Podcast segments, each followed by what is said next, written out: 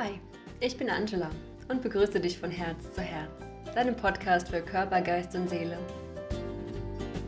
Und heute in der Folge 16 geht es um die drei Säulen der Gesundheit aus dem Ayurveda.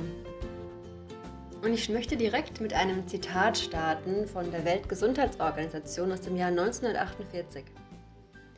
Gesundheit ist ein Zustand des vollständigen körperlichen, geistigen und sozialen Wohlbefindens und nicht nur das Fehlen von Krankheit oder Gebrechen. Und ich finde, es ist ein unglaublich gutes Zitat nach so vielen Jahrzehnten immer noch. Und ich habe trotzdem das Gefühl, dass viele Menschen in der Gesellschaft heutzutage gar nicht mehr definieren können, was Gesundheit eigentlich bedeutet und Gesundheit tatsächlich nur ähm, einhergehen lassen mit, ähm, ja, ich muss keine Tabletten nehmen oder ich kann laufen, ich kann meine Arbeit selbst verrichten, ich kann arbeiten gehen und so weiter. Und witzigerweise nehme ich diese Folge heute ein bisschen später auf, als ich es normalerweise tue in der Woche, weil ich selbst diese Woche krank war. Und mh, mm, Krankheit, aber Krankheit in Form von ich habe mich nicht wohl gefühlt. Es war der Mittwoch, an dem, nee, es war der Dienstagabend, da merkte ich schon, dass ich ein bisschen müde bin und körperlich schwach bin. Und am Mittwoch merkte ich direkt, ich hatte keine Erkältung in dem Sinn, ich hatte keinen Husten, Schnupfen, Heiserkeit oder Fiebersymptome, sondern es hat sich irgendwas in meinem Kopf ja, in den Nasenraum gesetzt, das nicht raus wollte. Kennst du das vielleicht? Hört sich jetzt ein bisschen eklig an. Ähm, und ich war sehr schwach und blass.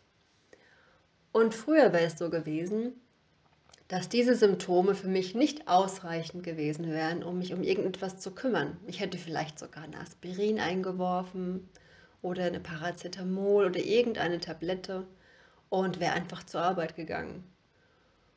Und an diesem Mittwoch hatte ich auch Termine, also keine ja, also keine Geschäftstermine in dem Sinn, die ich jetzt, äh, die jetzt kriegsentscheidend sind, wie man so schön sagt. Ich wollte auch diesen Podcast aufnehmen.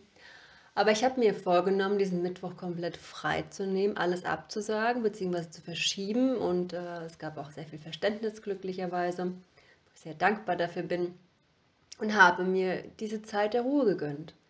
Und statt, statt mir irgendwie eine Tablette einzuwerfen und loszurennen und einfach weiterzumachen und diese Symptome einfach nur zu überlagern und sie vielleicht irgendwann später noch schlimmer ausbrechen zu lassen, habe ich mir einfach die Zeit gegönnt, habe mich um mich gekümmert, ich habe mir was Gutes zu essen ähm, machen lassen.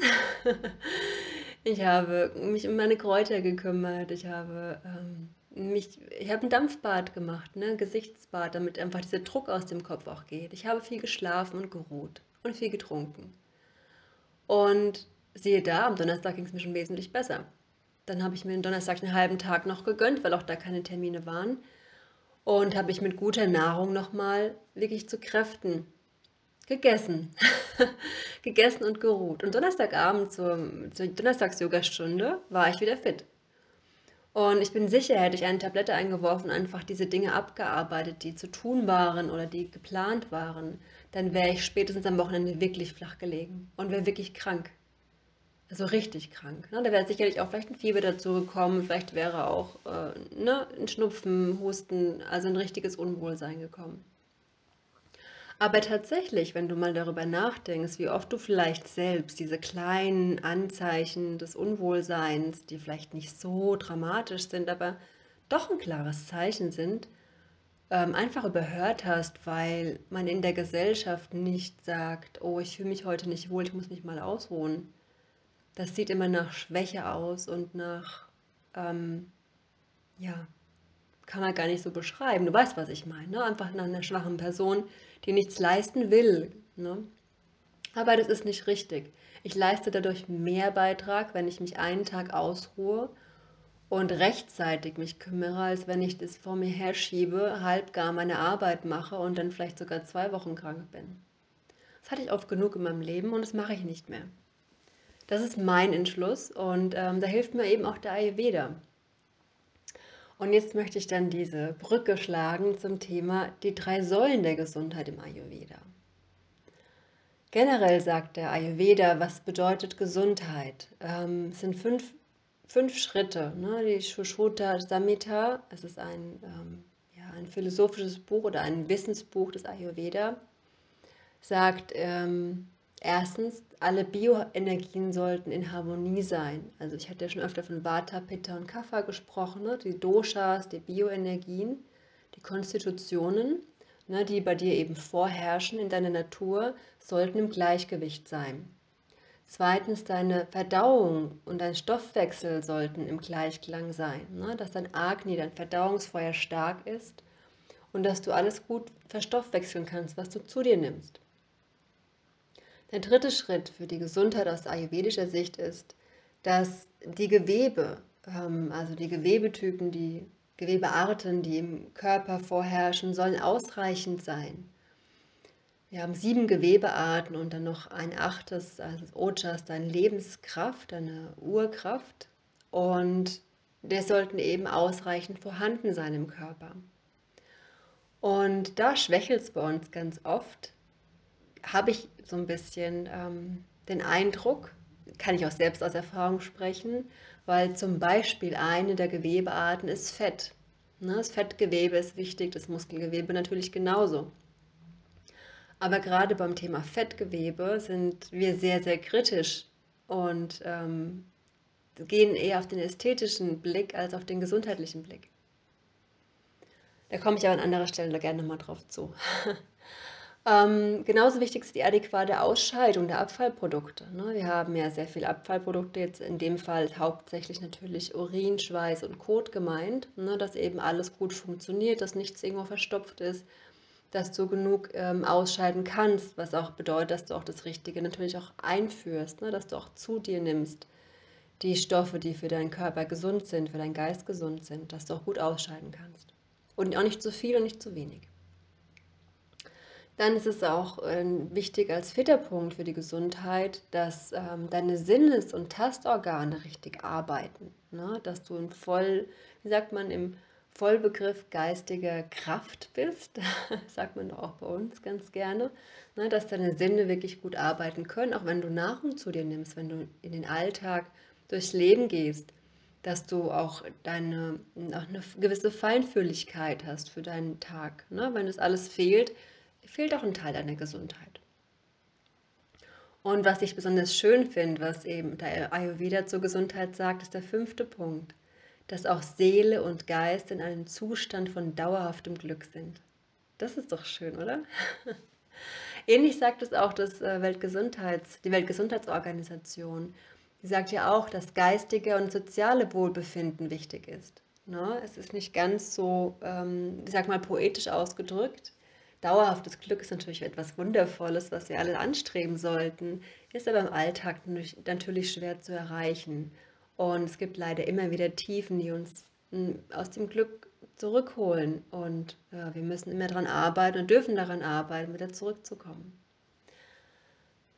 Aber wie du siehst, Ayurveda betrachtet nicht einfach nur den Körper und sagt nicht einfach nur, ähm, indisches Essen ist gut. Ne? Wie ich in der letzten Folge ja schon sagte, Ayurveda ist nicht indisches Essen, äh, sondern einfach ein ganzheitliches Gesundheitssystem und, und vor allen Dingen eben auch Seele und Geist müssen betrachtet werden. Das ist super wichtig.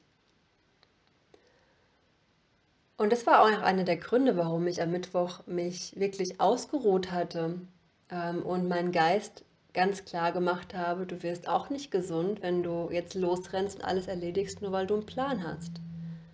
Weil im Planen bin ich auch sehr gut. und ähm, Zeit für mich zu nehmen, fällt mir dann oft ganz schwer. Und das musste ich auch lernen über die Jahre. Mit, mit gutem Gewissen vor allen Dingen Zeit für mich. Na, vielleicht kennst du die Folge über das Thema ähm, ähm, Self-Care, ne? also sich um dich selbst kümmern. Ich glaube, Folge 14 war das gewesen. Selbstfürsorge, ähm, das ist eben ganz wichtig. Sonst passieren sehr viele Dinge, die du einfach nicht planen kannst. Und die drei Säulen des Ayurveda, ne, so in vielen Dingen sieht der Ayurveda immer sehr kompliziert aus und sehr schwierig aus, aber da ist er sehr klar und sehr einfach. Du wirst sehen, es ist sehr leicht verständlich. Die drei Säulen sind einfach die Nahrung, der Schlaf und die Sexualität. Das sind die drei Säulen des Ayurveda, um gesund zu sein. Und ich möchte ein bisschen genauer darauf eingehen und dir etwas mehr dazu erzählen. Zum einen, die Nahrung ist sehr wichtig. Ne? Du bist, was du isst, sagt man ja bei uns. Und im Ayurveda sagt man, du bist, was du verdaust.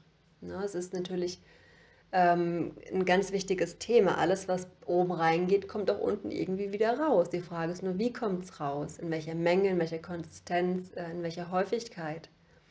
Welcher Farbe? Ne? Das macht alles etwas aus. Also die Ayurvedis betrachten tatsächlich ihre Ausscheidung, um herauszufinden, ob sie gesund sind. Weil die Ausscheidungen sagen ganz klar, ist das Agni stark, ist das Verdauungsfeuer stark, habe ich das Richtige zu mir genommen, habe ich einen gesunden Tagesablauf für mich ähm, ent entwickelt, ähm, sind meine Abfallprodukte eben in der richtigen Menge äh, vorhanden, ähm, habe ich Schlacken im Körper. Das sieht man alles in den Ausscheidungen und auch an vielen anderen Dingen natürlich. Und da hilft dir am besten natürlich jemand, der dich berät und der dich unterstützt ähm, weil es am Anfang sehr schwierig ist, es selbst herauszufinden. Wenn du aber gut begleitet wirst über einen längeren Zeitraum, kannst du ja wunderbar ähm, deine Ausscheidung und, und natürlich auch deinen ganzen körperlichen Zustand wunderbar einschätzen. Deswegen halte ich auch nicht so viel von kurzfristigen Beratungen. Ich bin eher ein Fan von längeren Begleitungen, um einfach wirklich langfristig sich in ein System einzufinden und für sich selbst gut zu halten. Und die Nahrung selbst ist wichtig. Ähm, es gibt so viele, so viele Vorgaben heutzutage, so viele tolle Diätvorgaben und jede, alle, ich habe das Gefühl, jede Woche kommt irgendwas Neues raus, was jetzt gerade trendy und super, super gesund ist, von Low Carb über, ach, ich weiß gar nicht, ich gucke ja gar keine Nachrichten mehr und Werbung mehr, als ich weiß nicht, was gerade trendy ist. Aber ich habe, glaube ich, in meiner Jugend und Teenagerzeit sehr viele von diesen wundervollen, Anführungszeichen, Ernährung und Ernährungsformen mitgemacht und ich habe das Gefühl gehabt, ich wurde, ich wurde sicherlich kranker und kranker. Und ich bin ja schon seit einer Weile Veganer, Vegetarier schon sehr, sehr lange. Ähm, aber ich muss auch sagen, es gibt immer wieder Ausnahmen. Also ich esse definitiv kein Fleisch und kein Fisch, aber es gibt öfter mal Ausnahmen, gerade wenn es um Ghee geht ähm, versuche ich immer mal wieder mich in meinen Alltag einzubauen, weil ich merke, dass es meinem Dosha, meiner Konstitution gut tut. Und das sagt eben die Nahrung auch aus. Ähm, der Ayurveda sagt ganz klar, es gibt nicht diese eine Ernährung für, die, für alle, die gut sind, die gut ist und gesund ist, sondern es kommt drauf an. Generell ist der Ayurveda schon dem vegetarischen und teilweise auch veganem Essen zugeneigt ähm, empfiehlt aber auch wirklich ähm, bei Menschen, die eine große Schwäche haben, also bei einer Krankheit zum Beispiel, auch mal Fleisch zu essen, aber natürlich aus therapeutischer Sicht und nicht einfach so aus Lust und Laune in großen Mengen, sondern wirklich therapeutisch und auch wirklich zu schauen, wo kommt das Fleisch her. Warum ist es so? Warum empfiehlt der Ayurveda mehr die vegetarische oder vegane Kost? Also mehr vegetarisch, muss man auch sagen, ähm, weil doch sehr viele Milchprodukte drin vorherrschen. Mm, es geht auch darum, was du isst natürlich. Es geht darum, wie es zubereitet wurde und wo auch die Nahrung herkommt. Es macht einen großen Unterschied, ob du in einer guten Verfassung deine Nahrung zu dir nimmst oder ob du schlecht drauf bist. Ob du gerade in einem Streitgespräch am Tisch sitzt oder ob du vielleicht eine schöne Musik hörst und äh, ganz glücklich bist und dabei dein Essen isst. Das macht für deinen Körper einen riesen Unterschied. Das macht für deine Stimmung, für dein Gemüt einen riesen Unterschied. Du kennst sicherlich auch den Begriff mit Liebe kochen. Ne? Ähm, es macht also auch einen Unterschied, wie der Koch, in welcher Stimmung der Koch war, als er dein Essen zubereitet hat. Ne? Und deswegen ist es auch oft nicht so einfach, in einem Restaurant zu essen. Also aus ayurvedischer Sicht ist es sehr schwierig, weil du weißt nicht, welche Stimmung der Koch hatte, mit welchen Lebensmitteln er hantiert hat, wo die herkommen, wie die Qualität der Lebensmittel ist, wie auch vielleicht, wenn du Tiere isst, ähm, wie vielleicht auch die, die Lebenshaltung des Tiers war. Das macht unheimlich viel aus am Ende, auf den, was auf deinen Tisch kommt. Was auch sehr wichtig ist bei der Nahrungsaufnahme, zum einen natürlich, welches Dosha was essen sollte. Ne? Es ist Vata, Pitta und Kapha sollten nicht die gleichen Dinge essen, ähm, weil einfach die, die, der Anspruch des jeweiligen Körpers sehr unterschiedlich ist, um gesund zu bleiben. Wichtig ist auch bei der Nahrungsaufnahme, dass du in einer schönen Atmosphäre isst. Ne? Nicht nur, dass du kein Streitgespräch am Tisch führst, sondern auch, dass zum Beispiel dann, du hast eine schöne Tischdecke auf dem Tisch, zündest dir vielleicht eine Kerze an, bist einfach in einer schönen Atmosphäre. Versuch dich auch nicht abzulenken oder irgendwelche negativen Gespräche zu führen. Dann ist auch wichtig bei der Nahrungsaufnahme, dass du natürlich langsam isst und alles gut kaust. Und wenn du schon dich ein bisschen mit den Doshas beschäftigt hast und vielleicht weißt, dass du auch ein Pitta-lastiger Typ bist, dann weißt du sicherlich, warum ich das sage, mit dem langsam Essen und gut kauen, weil Pitta-Typen doch eher dazu tendieren, sehr schnell zu essen und nach zwei Bissen, nach zwei, zweimal kauen schon runterzuschlucken. Deswegen sage ich es nochmal explizit und wenn ich dann auch die einzelnen Doshas in den nächsten Folgen nochmal erklären möchte und werde, werde ich darauf noch ein bisschen eingehen. Der Ayurveda sagt auch, welche Menge für dich gut ist. Ne? Die Nahrungsmenge pro Essen sollte zwei Hände voll sein. Also wenn du dann mit deinen zwei Händen mal so eine Schale formst, dann siehst du die Mengen, die du pro Nahrungsaufnahme zu dir nehmen solltest. Das ist natürlich vielleicht ein bisschen ernüchternd für den einen oder anderen, der sehr kleine Hände hat, aber das ist ungefähr die Form deines Magens. Und also du kannst jetzt nicht die Hände von deinem Nachbarn nehmen, in der Hoffnung, dass es okay ist für deinen Körper, weil er hat einfach eine andere Magengröße. Und du sollst immer ein bisschen Luft lassen, also nie das Gefühl haben, übersatt zu sein. Ne? Das ist dann einfach die ausreichende Menge für die Verdauung. Und der Ayurveda sagt auch klar, kein Trinken zum Essen. Ne, in Upanishaden steht auch schon drin, Trinken vor dem Essen wirkt wie Medizin, Trinken während des Essens wie Nektar, nach dem Essen wie Gift. Ne, das heißt, während dem Essen, wenn du etwas zu, dazu trinken musst, dann nimm warmes Wasser in kleinen Schlucken. Nicht dann vielleicht noch eine kalte Cola oder vielleicht noch ein Bier oder ein Glas Wein dazu kippen und hinterher auch nochmal, ähm, ne, es ist wie wenn du einfach dann wenn du ein Lagerfeuer hast und einfach Wasser drüber kippst und es ausmachst, dann kann die Verdauung nicht gut funktionieren. Am besten kleine Schlucke warmes Wasser zum Essen oder gar nichts und vielleicht eine halbe Stunde warten nach dem Essen, bis du etwas trinkst. So viel zum Thema Nahrung, ne, die erste Säule der Gesundheit. Die zweite Säule der Gesundheit ist der Schlaf. Ne, ich finde es sehr spannend, dass etwas, was ja eigentlich fast was ganz Normales ist, im Ayurveda wirklich explizit genannt wird als Säule der Gesundheit. Ja? Und die meisten Menschen denken über den Schlaf gar nicht nach, außer er, er fällt schlecht aus. Außer man hat Albträume oder schläft schlecht aus irgendwelchen gesundheitlichen Gründen vielleicht, aus Sorgen, Ängste, vielleicht hormonelle Störungen. Es gibt so viele Gründe, wo man schle schlecht schlafen kann. Ähm, es gibt aber noch viel mehr Gründe, warum man schlecht schlafen kann. Ich hatte in der letzten Folge tatsächlich auch über Schlaf gesprochen, warum ich eine Zeit lang schlecht geschlafen hatte und wie ich es herausgefunden habe, was ich getan habe. Da kannst du gerne nochmal reinhören in der Folge 15. Und wie definiert der Ayurveda einen gesunden und guten Schlaf? Er sagt ganz klar, du sollst an einem Ort schlafen, an dem eine sehr harmonische Atmosphäre herrscht. Ne? Dein Schlafplatz sollte sauber sein, keine Unordnung im Schlafzimmer. Und das kann ich nur bejahen, weil tatsächlich meine Online-Live-Yoga-Stunden sind momentan aus meinem Schlafzimmer live und dadurch, dass ich da so viele elektrische Geräte drin stehen habe, merke ich das, ähm, dass der Schlaf schlechter wird und ich muss immer wieder die Geräte rausräumen, die mich stören, damit einfach diese, diese Unruhe in dem Raum weggeht ne, dass alles ein bisschen aufgeräumt und ruhiger wird. Vielleicht kennst du das auch, wenn du vielleicht Kinder hast oder vielleicht auch Tiere, die mit im Raum schlafen. Vielleicht liegen dann da viele Sachen rum. Vielleicht hast du dir eine Kleidung auf den Boden geworfen oder auf den Stuhl und ne, der Stuhl wird immer voller. Oder hast sehr viele andere Dinge im Raum und merkst, dass es unruhig wird im Raum. Dann schau mal, ob du vielleicht irgendwas rauswerfen möchtest.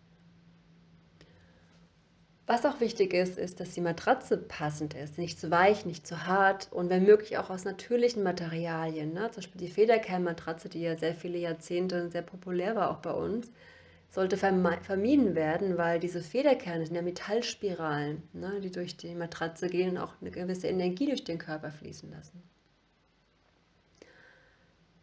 Wenn du vor allen Dingen Kafferdosche hast, solltest du auf keinen Fall ähm, Mittagsschlaf halten.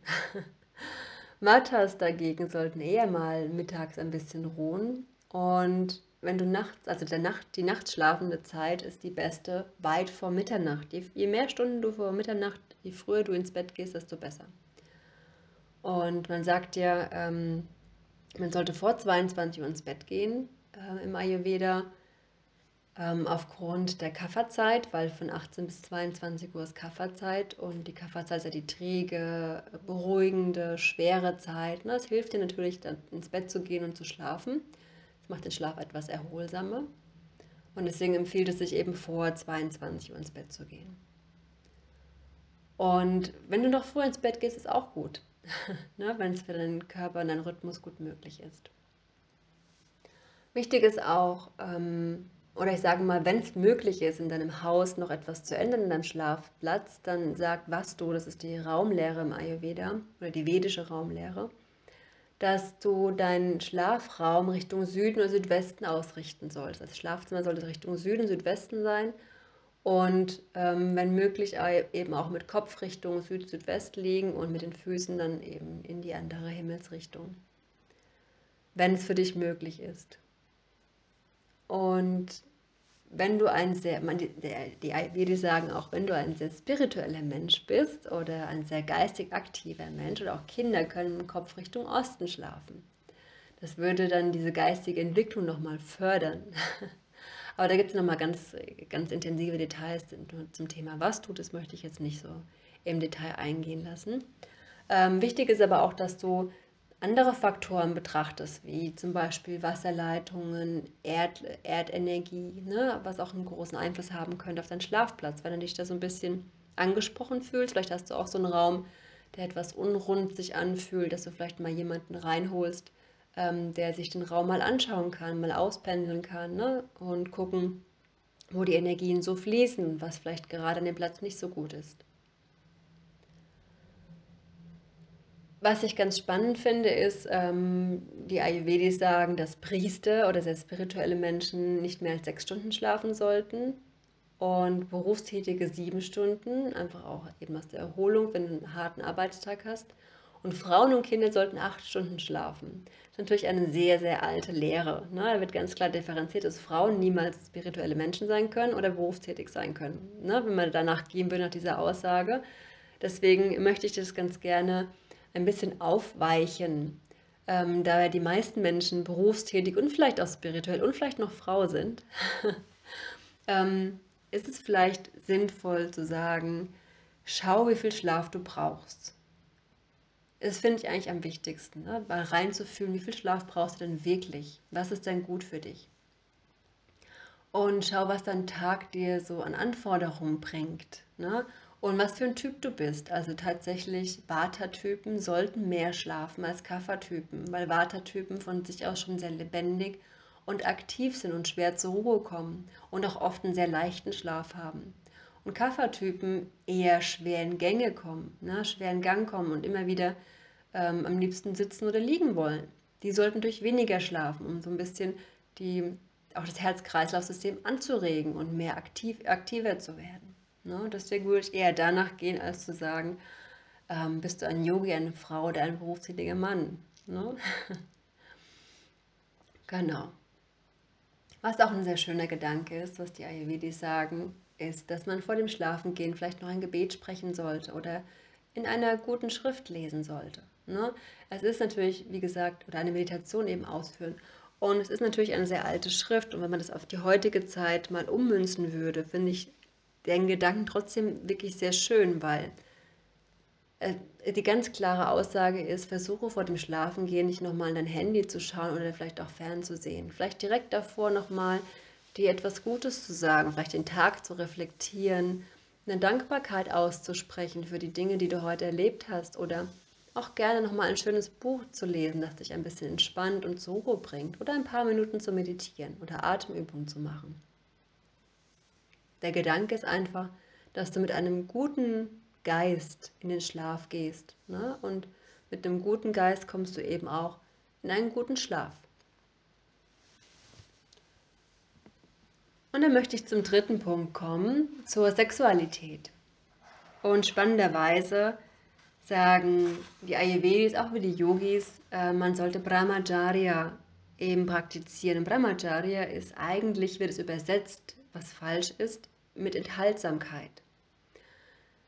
Die Ayurvedis sagen nicht, man soll enthaltsam leben, sondern man soll die Sexualität so anpassen, dass sie zum Beispiel unter anderem durch Gewalt frei ist, dass sie, ähm, dass sie mit jemandem ist, den man liebt, ne? dass, dass es eine Regelmäßigkeit gibt, die einem gut tut und dass sie auch dem Zyklus entsprechend angepasst ist. Ne? Und was ich sehr schön finde, was ich gerade gelesen habe, gerade zum Thema Frauenheilkunde, da ähm, wir Frauen ja oft ein anderes Thema mit Sexualität haben als Männer. Und ähm, der Ayurveda schreibt, oder schreibt nicht vor, sondern empfiehlt ganz klar, dass Frauen auf jeden Fall eine regelmäßige Sexualität haben sollen und aber natürlich sich dem eigenen Zyklus dann anpassen sollten.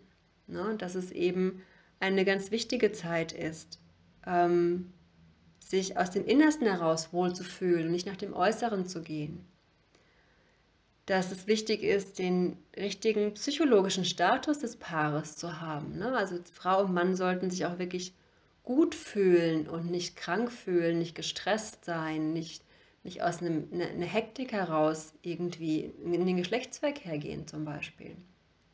Wichtig ist auch zu wissen, dass man ein erfülltes Sexleben haben sollte als ne, wirklich Gesundheitssäule, aber nicht verschwendet. Verschwendet heißt eben auch, bei jedem Akt geht Ojas, die Lebensenergie, verloren, vor allen Dingen beim Mann. ne, das ist wirklich ein Verlust der Lebensenergie, sagt man. Und deswegen sollte man mit Bedacht natürlich seine Sexualität ausleben und nicht alles verschwenden, was man vielleicht in jungen Jahren sehr oft macht. Wichtig ist auch, dass man, wenn man eine, ein erfülltes Sexualleben haben möchte, dass man sich nicht ständig ähm, überisst oder hungert, dass man ständig irgendwie in der Wut lebt, in der Eifersucht oder in irgendeinem Sehnen nach anderen Partnern. Ne? Ähm, das ist natürlich sehr kontraindiziert, wenn man ein erfülltes Sexleben haben möchte. Und natürlich sollte man auch während äh, gewissen Zyklen der Frau auch keine Sexualität ausüben. Das ist auch ganz wichtig und sollte auch bedacht sein. Was ich sehr spannend finde oder sehr witzig finde, auch so ein bisschen, der Ayurveda sagt auch ganz klar, dass man auch ein bisschen gucken soll, wann unglückverheißene Zeiten sind und ähm, ja, und man sollte keinen Sex in der Dämmerung haben. ich kann es nicht so ganz nachvollziehen, was es genau bedeutet und was unglückverheißene Zeiten sind, aber ja, es kann vielleicht jeder für sich selbst entscheiden und ähm, sich eben für sich selbst diese Zeit nehmen. Jedenfalls ist ganz klar beschrieben, dass eine gute Sexualität, eine erfüllende Sexualität und keine verschwendende ein wichtiger Aspekt der Gesundheit ist, weil auch eine Sehnsucht nach anderen Menschen oder nach einer Leidenschaft kann krank machen. Eine Leidenschaft, die vielleicht auch sexuell sein kann. Genauso wie die schlechte Nahrung oder die nicht ausreichende Nahrung. Vielleicht jemand, der nicht genug ist, der zu viel ist, der nicht die richtige Nahrung zu sich nimmt, na, das kann alles krank machen. Wir haben sehr viele Autoimmunerkrankungen mittlerweile im, in unserer Welt, gerade im Westen, und wissen gar nicht, wo die herkommen. Ähm, wir nehmen Tabletten dafür oder spritzen uns regelmäßig irgendetwas. Gerade Diabetes ist eine sehr, sehr intensive Volkskrankheit geworden. Und wenn wir uns das genauer betrachten, kommt es oft aus der Nahrung heraus. Wir essen sehr industriell statt natürlich und frisch und ähm, wundern uns dann, dass wir krank werden. Ja, und das ist oft eben auch ein Punkt, dass, dass der Ayurveda sagt, nimm eine gesunde, frische, frisch zubereitete Nahrung zu dir in einem guten Gemütszustand und in auch einem, in einer Ruhe und in einer Bewusstheit, dieses, diese Nahrung zu dir zu nehmen. Schlafe ausreichend, ruhe den Körper aus, ruhe den Geist aus. Das ist auch super wichtig. Genauso wie ein erfülltes Sexleben. Und das sind die drei Säulen der Gesundheit. Ich hoffe, dass du da für dich ein bisschen was mitnehmen konntest und vielleicht etwas mehr darüber nachdenkst, was in deinem Alltag jetzt gut läuft oder vielleicht noch ein bisschen verbessert werden kann. Schläfst du ausreichend? Isst du die richtige Nahrung für dich? Brauchst du ein bisschen Unterstützung für die richtige Nahrung? Dann melde dich gerne noch bei mir. Und wir finden einen Weg, wie wir herausfinden können, was für dich das Passende ist, ne? Dosha-spezifisch, was für ein Typ du bist, was die richtige Nahrung, der richtige Tagesablauf für dich ist. Oder vielleicht magst du ein bisschen ausreinigen und mal schauen, ähm, wie eine gute Basis geschaffen werden kann für einen Anfang in einem gesunden Tagesrhythmus für dich. Und dann komm doch gern nochmal in die ayurvedische Fastenwoche, die beginnt am 26. Februar. Dort wird Dosha-spezifisch gefastet. Jeder bekommt seine eigene Fastenkur, um wirklich ein bisschen zur Ruhe zu kommen. Und es ist wunderbar, den Alltag zu integrieren, ohne großen Aufwand. Und keine Angst, niemand darf hungern. Jeder bekommt jeden Tag etwas zu essen. Und das ist super wichtig. Wenn du etwas für dich persönlich machen möchtest und intensiver einsteigen willst, dann schreib mir einfach und wir werden gemeinsam ein Erstgespräch führen. Ich erzähle dir ein bisschen was über den Ablauf und dann schauen wir, wie ich dir helfen kann, deinen persönlichen Rhythmus zu finden. Ansonsten wünsche ich dir eine wundervolle Zeit. Lass gerne ein paar Sterne auf iTunes, eine positive Bewertung. Schicke jemanden diese Folge, der sie gebrauchen kann, dem ich helfen kann, oder schreib mir einfach, wenn du etwas wissen willst wenn ich dir sonst noch irgendwie helfen kann. Lass es dir gut gehen, bleib schön gesund und bis bald.